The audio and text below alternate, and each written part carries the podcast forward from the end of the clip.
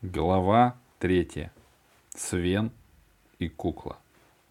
Алиса вбежала к себе в комнату и сразу закрыла дверь, чтобы отец случайно не увидел, какой у нее гость. Гном все так же сидел в ящике, держа руку,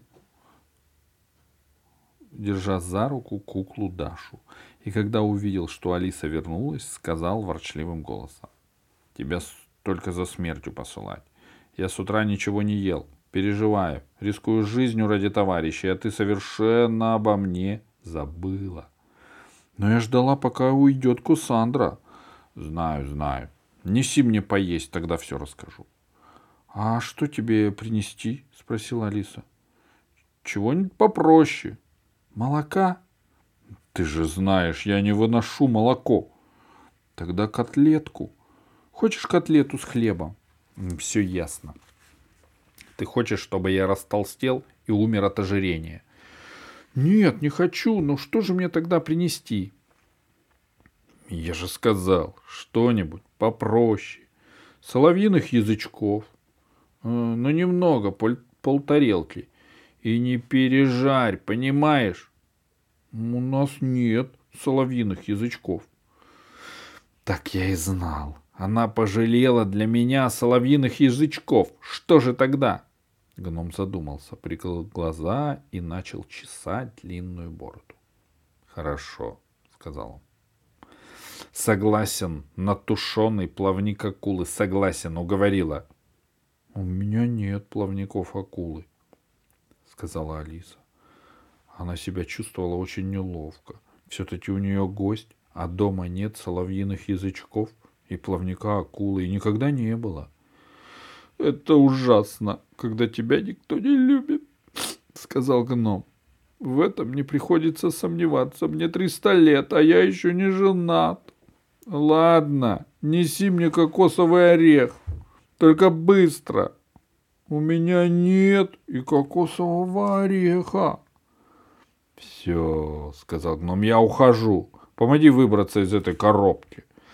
Расстроенная Алиса подсадила гнома, который так и не выпустил руку куклы Дарьи, и выволок ее за собой из ящика. «Мы уходим», — сказал он.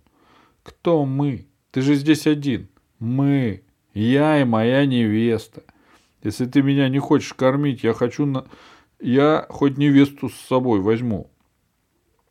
Но учти, я делаю это только в виде большого одолжения. «Какая же она невеста!» — рассмеялась Алиса. «Это моя старая кукла Даша. Она не живая, даже не новая». «Да-ша», — сказал гном. «Очень красивое имя. Даша. Давай познакомимся. Меня зовут Свен. Это норвежское имя. Потому что лучшие в мире гномы живут в Норвегии. Но ты можешь звать меня и Веня. Близкие друзья зовут меня Веней. Говоря так, гном тряс руку кукле, но Даша, конечно, не отвечала. Даже при очень большом воображении ее невозможно было представить невестой. Алисе было смешно смотреть на эту сцену, она расхохоталась. Гном рассердился, отпустил руку куклы, и она упала на спину и сказала «Мама!» и закрыла глаза. Это было все, что она умела делать. «Ой!» — закричал гном. «Я ее убил! Такая любовь и такая трагическая смерть! Почему мы убиваем тех, кого любим? Я этого не переживу!» Алиса подняла куклу и посадила ее на пол. Даша открыла глаза. «Ложная тревога!» — сказал гном. «Значит, тебе это так э, называемая кукла не нужна?» Неужели ты не видишь, что она не живая? Игрушка. Для тебя все игрушки, сказал гном укоризненно. Ну чего ты не несешь котлетку и молоко? Ну ты же не хотел. А что мне остается делать, если ничего больше дома нет? Ты попал к нам в неудачный день. Мама в командировке, а домработник на ремонте. Кто? Домашний робот, домработник. Алиса, сказал укоризненно гном Веня. Ты думаешь, что если твой дом работник в командировке, а мама на ремонте, можно морить гостей голодом?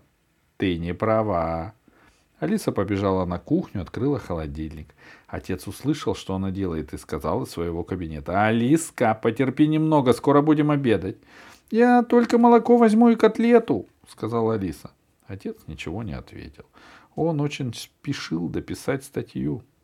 Гном Веня увидел, что Алиса положила на тарелку, кроме котлеты, еще половину свежего огурца, три черешни и конфету. Мишка на севере обрадовался. «Молодец», — сказала она. «Я к тебе буду ходить обедать. Ну, по субботам. Или чаще». Он принялся за еду, и удивительно было, как много в него помещается. Живот гнома раздувался на глазах, но это его совсем не беспокоило. Он ел быстро, иногда предлагал кусочек Даши, но кукла есть, разумеется, не хотела, и поэтому гном все съел сам. Наевшись и выпив полстакана молока, Веня расстегнул свой широкий пояс. Приказал Алисе перенести себя на диван, улегся и сказал. «Пришел я к тебе по делу. В заповеднике творятся страшные преступления.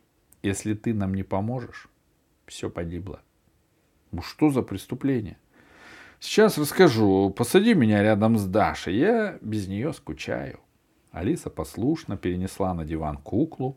Гном обнял Дашу за плечи, за плечи и Алиса еле удержалась, чтобы не рассмеяться. Уж очень смешная получилась компания.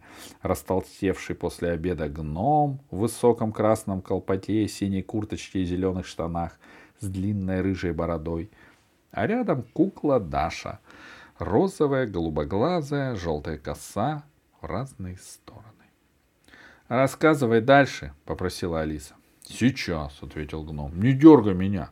Лучше полюбуйся, какой у моей Дашеньки цвет кожи. Она ничем не болела». «Я уж не помню», — сказала Алиса. «Вроде бы у нее была скарлатина, а может быть свинка». «Это не заразно?» «Я пошутила», — сказала Алиса. «Разве ты не знаешь, что куклы не болеют?» «Другие, может, и не болеют», — сказал гном а моя слабенькая, нежная. Непонятно, в чем душа держится. Гном потрогал косичку Даши и добавил. Чудесные волосы. Моя тетя будет рада с ней познакомиться. Алиса вздохнула. Так она никогда не дождется продолжения рассказа. А ей очень хотелось услышать, что же произошло в заповеднике сказок. Раньше она как-то не задумывалась, что заповедник сказок — место необыкновенное. Она привыкла к тому, что в Москве есть места, куда надо ходить, потому что там интересно. В Москве есть космозоо, зоопарк для космических зверей, в котором работает отец, ботанический сад, заповедник сказок, Третьяковская галерея, кукольный театр и много всего еще. Правда, по космозо и по ботаническому саду можно гулять смотреть на животных и растения вблизи, а в заповедник сказок входить нельзя. На него смотрят сверху, со специальной смотровой площадки, через подзорные трубы. «Ты почему меня не слушаешь? Ты почему отвлекаешься?» Вдруг строго спросил гном Веня. «Тебе не интересно?» Да я слушаю, сказала Алиса.